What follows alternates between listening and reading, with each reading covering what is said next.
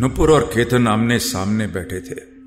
अभी अभी नुपुर ने उसे रुचि की उस हरकत के बारे में बताया था, जिसने उसे चौंका दिया था। लेकिन केतन आगे की कहानी जानने को बेताब था। वो जानना चाहता था कि रुचि ने आगे क्या किया। केतन के दिल में उठ रहा सवाल उसकी ज़ुबान पर आ गया। So tell me how did she learn to make love to the camera ऐसा क्या किया उसने कि वो आज यहाँ तक पहुँच गई? नुपुर ने गहरी सांस ली और आगे की कहानी शुरू की। ऋत्विक से पोर्टफोलियो शूट में मिले रिजेक्शन और उस रात के बाद से उसने नुपुर से खोलकर बात तक नहीं की। वो रुचि की शर्मिंदगी थी या उसका गुस्सा नुपुर समझ नहीं पाई। रुचि अपनी ही धुन में घूमती रहती। देर रात घर आती और बिना कुछ बोले ही सो जाती। नुपुर उसका खाने पर वेट करती, पर रुचि की जैसे भूख ही मर गई थी। रुचि का यह हाल देखकर नुपुर को अब उसकी चिंता होने लगी थी। वो जानना चाहती थी कि आखिर रुचि रात में जाती कहाँ है? क्या करती है? इसलिए उसने एक रात रुचि का पीछा करने की ठानी। रात आठ बजे के करीब रुचि घर से निकली। नुपुर बिल्डिंग के नीचे ही रुचि का इंतज़ार कर रही थी। रुचि मेट्रो स्टेशन गई और वहाँ से उसने एक ट्यूब ट्रेन ले ली। और उसके पीछे नुपुर एक दूसरे कंपार्टमेंट में ट्रैवल कर रही थी। रुचि फिर सोहो स्क्वायर के करीब एक स्टेशन पर उतर गई और नुपुर उसके पीछे पीछे चल दी। वो इलाका नुपुर को कुछ ठीक नहीं लग रहा था। वहाँ सड़क के किनारे लड़कियाँ खड़ी थी और शराबी आदमियों को गाली दे रही थी। ए you don't come here without money Nupur समझ गई कि ये एक रेड लाइट एरिया था। मगर रुचि यहाँ क्या कर रही थी? बस यही सवाल नुपुर के इर्द गिर्द घूम रहा था। तभी उसने देखा कि रुचि एक पतली सी गली में जा रही थी। नुपुर ने उसका पीछा किया। रुचि कुछ देर चलने के बाद रुक गई। शायद उसकी तलाश अब खत्म हो गई थी। रुचि के सामने एक लड़की खड़ी थी। शॉर्ट रेड ड्रेस पहने और हाथ को टैटूज से ढाके वो लड़की अपना कस्टमर ढूंढ रही थी।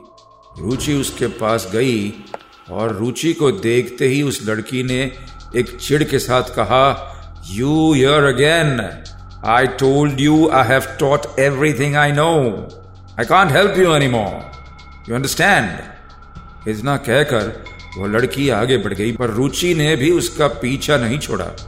वो लगभग गिड़गिड़ाते हुए बोली I know you know more I know you can teach me more I told you I told you I want to learn the entire art of seduction please help me if I help you how am I gonna be special won't my customers come to you उस लड़की ने कहा I am ready to pay you a lot Ruchi ने कहा, पैसे की बात सुनकर वो लड़की रुक गई। उसने रुचि को एक नज़र देखा और पूछा so how much for tonight Ruchi ने अपने बैग में से पैसे निकाले और कहा take this how much ever it is is yours पैसा देखकर उस लड़की के चेहरे पर एक मुस्कान आ गई और उसने कहा, या सम क्रेजी ब्रॉड और ये कहते हुए उसका हाथ पकड़कर एक क्लब के बेसमेंट में रुचि को ले गई। नुपुर ये सब देखकर शॉक्ड हो गई थी। वो लड़की कौन थी? ये तो नुपुर को समझ आ गया। मगर रुचि उसके साथ क्या कर रही थी? ये उसे समझ नहीं आ रहा था। पर रुचि आगे क्या करने वाली थी, वो नुपुर कभी सोच भी नहीं सकती थी। रुचि और वो लड़की एक छोटे से कमरे में एक दूसरे के सामने थे। वो रुचि जो अब तक कॉन्फिडेंट भी नहीं थी, इस कमरे में आकर घबराने लगी। और फिर धीरे धीरे उस लड़की ने प्यार करना सिखाया। रुचि जैसे अपनी जगह जम गई थी। लेकिन वो लड़की तो अपना काम कर रही थी जिसे उसके पैसे मिले थे। धीरे धीरे रुचि का डर, उसका संकोच कम हो रहा था। वो अब अपनी शर्म की सीमा से बाहर आ रही थी। रुचि बस उस लड़की की आँखों में देख रही थी, जैसे वो उससे उसकी अदा, उसकी बेशर्मी सब अपने दिमाग में उतार रही थी। वो लड़की रुचि को देखकर हँसी और उसने कहा that's right my girl that's the art Ruchi समझ गई थी कि वो क्या कहना चाह रही थी। उस एक रात ने रुचि की इनसिक्योरिटीज को खत्म कर दिया। उस रात ने रुचि को पूरी तरह बदल दिया और उसका सबूत था, रुचि का अगला फोटोशूट जिसमें रुचि का डर और झिझक नहीं, बल्कि उसकी खूबसूरती और बेबाकी दिख रही थी। रुचि के पोजेज और उसका कॉन्फिडेंस देखकर ऋत्विक भी एक पल को खो गया था। उसके स्टूडियो में हर किसी की नज़र रुचि पर थी और अब रुचि का पोर्टफोलियो तैयार था। केतन नुपुर की बात सुनकर हैरान था। उसने कभी नहीं सोचा था कि किसी को कामयाबी का इतना नशा भी हो सकता है कि वो इस हद तक चला जाए। उसने नुपुर से कहा, अगर एक पोर्टफोलियो के लिए रुचि ये सब कर सकती है तो तुम्हें रास्ते से हटाने के लिए वो क्या नहीं कर सकती? नुपुर ने एक आह के साथ कहा, काश कि मेरी इन बातों पर समीर को भी विश्वास होता। काश कि वो देख पाता कि रुचि कैसे पूरे सिस्टम का मज़ाक बना रही है। लेकिन नुपुर के पास इन काश के अलावा और कुछ नहीं था। आखिरकार इस कहानी का वो हिस्सा भी सामने आने वाला था, जो नुपुर की ज़िंदगी का फैसला बदल सकता था। रुचि हॉस्पिटल के वार्ड में खामोश बैठी थी। आसपास रखी मशीनों की आवाज़ भी अब उसे अकेला छोड़ चुकी थी। रुचि की हालत अब काफ़ी ठीक हो गई थी, मगर डिस्चार्ज होने की बात से उसके मन में कोई खुशी नहीं थी। फिर से अकेलेपन से बिच गिर जाने का एहसास उसे दुखी कर रहा था कि तभी उसके वार्ड का दरवाज़ा खोला, सामने ऑफिसर समीर महाजन खड़ा था। समीर ने रुचि के पास बैठते हुए पूछा, अब तबीयत कैसी है तुम्हारी? रुचि ने मुस्कुराते हुए जवाब दिया, पहले से काफ़ी बेटर हूँ। शायद एक दो दिन में डिस्चार्ज भी कर देंगे मुझे। समीर ने गंभीरता से सर हिलाते हुए कहा गुड गुड गुड सुनाओ दैट यू आर बेटर तुम्हारा स्टेटमेंट ले सकता हूँ मैं? रुचि ने हाँ में सर हिला दिया। अचानक से माहौल थोड़ा और गंभीर हो गया। समीर ने अपना वॉइस रिकॉर्डर निकाला और उसे ऑन करके साइड टेबल पर रख दिया। समीर ने पहला सवाल पूछा तो रुचि, उस दिन तुम्हारे ऊपर जो अटैक हुआ, क्या तुम्हें याद है वो किसने किया था? रुचि ने एक हल्की आवाज़ में जवाब दिया, मेरी रूममेट नुपुर ने। समीर ने अगला सवाल सामने रखा, अगर तुम कंफर्टेबल हो तो उस दिन जो जो हुआ, क्या शुरू से बता सकती हो? ये सवाल सुनकर एक खामोशी ने रुचि को जकड़ लिया। उसने फिर जवाब दिया, जी, रुचि ने उस दिन का मंजर याद करते हुए अपनी कहानी शुरू की। रुचि उस रात काफ़ी खुश थी। यह खुशी उसे एक बड़ी सीरीज़ में रोल मिलने की थी। आखिरकार उसके सारे सपने धीरे धीरे पूरे होने लगे थे। वो जल्द से जल्द घर पहुंचकर नुपुर के साथ ये गुड न्यूज़ शेयर करना चाहती थी, क्योंकि नुपुर की मदद के बिना इस खुशी के पल का इंतज़ार रुचि के लिए शायद कभी खत्म ही नहीं होता। मगर रुचि ने घर पहुंचकर देखा तो नुपुर अब तक घर नहीं आई थी। रुचि ने सोचा शायद नुपुर किसी शूट में बिज़ी होगी। उसने अपना फ़ोन उठाया, लेकिन वो रुक गई। वो नुपुर को ये खुशखबरी उससे मिलकर सुनाना चाहती थी। इसलिए उसने नुपुर का इंतज़ार करना ही ठीक समझा। यहाँ नुपुर घर के दरवाजे तक पहुँच चुकी थी कि उसे एक फ़ोन आया। उसने फ़ोन देखा, उसने देखा कि यह उसकी मैनेजर लिंडा का कॉल था। उसने फ़ोन उठाया और हँसते हुए कहा, hey Linda what's the good news now मगर लिंडा की बात सुनकर नपुर के चेहरे की हँसी हवा हो गई और अचानक उसकी आँखों में गुस्सा उतर आया।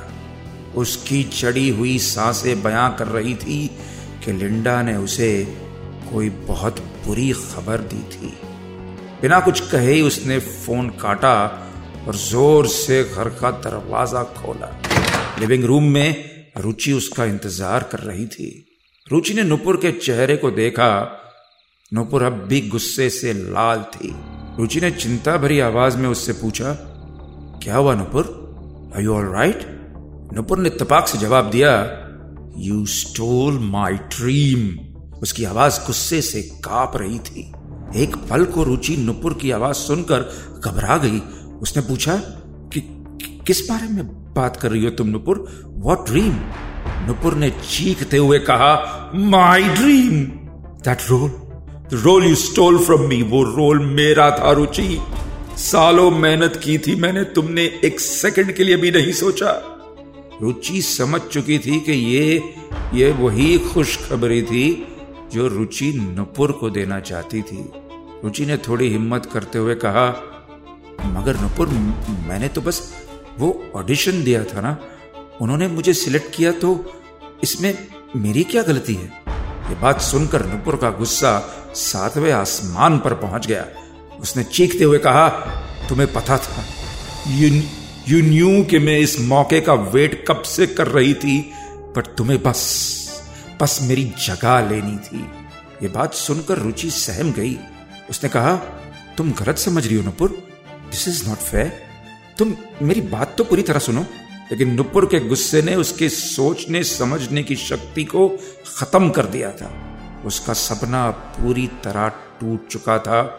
वो सपना जिसके लिए उसने रातों को जाग जाग कर मेहनत की थी, नुपुर की धड़कने बढ़ने लगी। उसे अब कुछ नहीं समझ आ रहा था। वो बस वो बस रुचि को नुकसान पहुंचाना चाहती थी। जो उसने उसके साथ किया था, उसकी सजा देना चाहती थी। उसने आसपास देखा, सामने टेबल पर फ्रूट्स की प्लेट के पास एक चाकू पड़ा था। नुपुर की आँखों में खून उतर आया।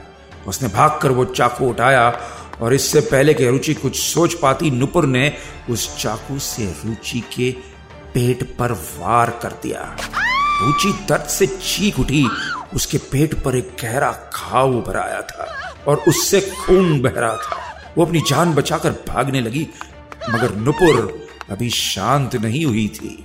रुचि भागकर अपने कमरे में घुस गई, मगर दर्द के मारे वो कमरे का दरवाज़ा भी ठीक से पकड़ नहीं पाई और नुपुर ने एक ही झटके में उसे खोल दिया। रुचि चिल्लाती रही, प्लीज़ नुपुर, ये क्या कर रही हो तुम? प्लीज़ प्लीज़ लीव मी मगर रुचि के गुहार नुपुर के कानों तक नहीं पहुँच रही थी।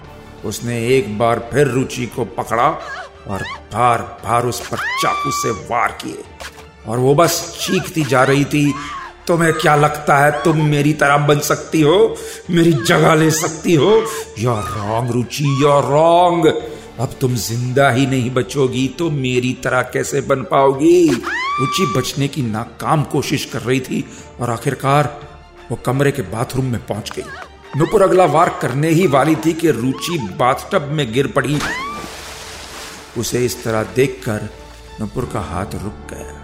रुचि की आँखें बंद हो गई थी और उसकी आँखों के सामने मौत का अंधेरा छाने लगा। रुचि का स्टेटमेंट लेते हुए समीर के चेहरे पर खौफ आ गया था। उसने इस तरह की नफरत पहली बार देखी थी। रुचि ने बात आगे बढ़ाते हुए कहा, मैं बस सांस रोके हुए उस बाथटब में पड़ी रही। Nupur thought I was dead उसने वो चाकू वहीं फेंका और वहाँ से चली गई। अगर मैं मरने का नाटक नहीं करती तो नुपुर मुझे सचमुच मार देती। ये कहते रुचि की आँखों में डर उतर आया था। मौत को बहुत ज़्यादा करीब से देखा था उसने। वो भी अपने किसी करीब की वजह से। रिकॉर्डर को ऑफ़ करते हुए समीर ने कहा थैंक यू रुचि हमें वो सब मिल गया जो नुपुर को जेल भेजने के लिए काफ़ी है। रुचि ने एक धीमी आवाज़ में कहा sir I don't want you to press charges against Nupur. मेरे साथ जो हुआ, मैं उसे पीछे छोड़ आई हूँ। मुझे अब किसी से कोई शिकायत नहीं। और नुपुर एक वक्त मेरी सबसे अच्छी दोस्त भी थी। समीर को रुचि की बात सुनकर आश्चर्य हुआ। लेकिन उसने कहा, नुपुर को बचाना अब तुम्हारे कंट्रोल में नहीं है। उस पर असॉल्ट का केस ऑलरेडी रजिस्टर हो चुका है। अब हम चाहते हुए भी इसे वापस नहीं ले सकते। नुपुर अब कोर्ट के हवाले है। इतना कहकर समीर वहाँ से चला गया। और तब रुचि ने दरवाजे पर देखा कि ऋत्विक खड़ा था। उसने रुचि की सारी बातें सुनी थी। कैसे नुपुर ने उस पर अटैक किया और किस तरह रुचि उसे माफ़ करने को तैयार थी। उसने रुचि के पास आकर कहा आई एम सॉरी रुचि। तुम्हें इस तरह सफ़र करना पड़ा और अब बस। नुपुर को उसके किए की सजा मिलेगी शौली रुचि के चेहरे पर एक दर्द भरी मुस्कान थी। उसने कहा, मैंने कभी नहीं सोचा था कि नपुर मुझसे इतनी नफरत करने लगेगी।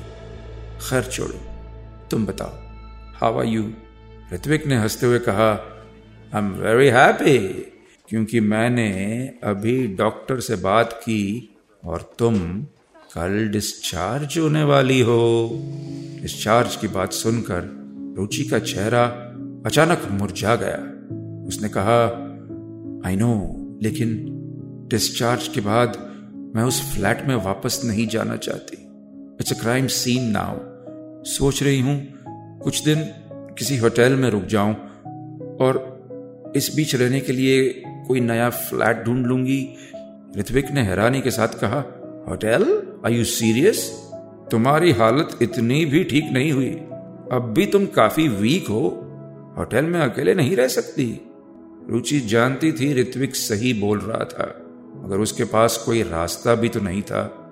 ऋत्विक उसके चेहरे की उलझन साफ़ पड़ सकता था। उसने कहा ओ कमान तुम कल मेरे साथ मेरे घर चल रही हो and I won't take no for an answer जब तक तुम पूरी तरह ठीक नहीं हो जाती, तुम वहीं रहोगी. रुचि ने नाम में सर हिलाते हुए कहा, मैं अपनी वजह से तुम्हें परेशान नहीं कर सकती। I will just figure something out don't worry मगर ऋत्विक कुछ भी सुनने के मूड में नहीं था। उसने कहा, मैं कुछ भी नहीं सुनूँगा। I don't want you to go through any trouble now कल तुम मेरे साथ चल रही हो। बस दैट्स इट रुचि जानती थी कि ऋत्विक बस उसकी मदद करना चाहता था। ऋत्विक के इतने मनाने के बाद आखिर में रुचि ने हँसते हुए, हाँ, में सर हिला ही दिया। नुपुर अपने लॉकअप में थी। उसे जरा भी अंदेशा नहीं था कि एक तूफ़ान उसकी तरफ़ आने वाला था। केतन अचानक उसके लॉकअप में आया, वो जरा परेशान लग रहा था। नुपुर ने उसे इस तरह देखकर कहा, अब क्या हो गया केतन? केतन ने बड़ी गंभीरता के साथ कहा we don't have much time Ruchi ने तुम्हारे खिलाफ स्टेटमेंट दिया है। अब कुछ ही दिन में कोर्ट की डेट्स भी आ जाएगी। We have to be very well prepared लेकिन नुपुर, केतन की यह बात सुनकर जरा भी हैरान नहीं थी। उसने अपनी हालत पर हँसते हुए कहा आई न्यू इट मुझे पता था कि ऐसा ही होगा। रुचि किसी भी हालत में मेरी लाइफ बर्बाद करके ही दम लेगी। मगर केतन अब भी थोड़ा सहमा था। उसने कहा, एक और बुरी खबर है। एक्चुअली रुचि को डिस्चार्ज मिल गया है और अब वो ऋत्विक के साथ उसके घर पर रहने वाली है। नुपुर का दिल जो पहले से टूटा था, ये बात सुनकर चखना चूर हो गया। उसे रुचि की कही बात याद आने लगी। एक एक करके मैं सब तुमसे छीन लूँगी, सब कुछ। आगे क्या होगा? जानने के लिए tune in to the audio film project with director Vikram Bhatt Monday to Saturday रात नौ बजे। साथ ही से सुनिए रेड एफएम इंडिया और सभी लीडिंग पॉडकास्ट एप्स पर। रेड एफएम पर जाते रहो।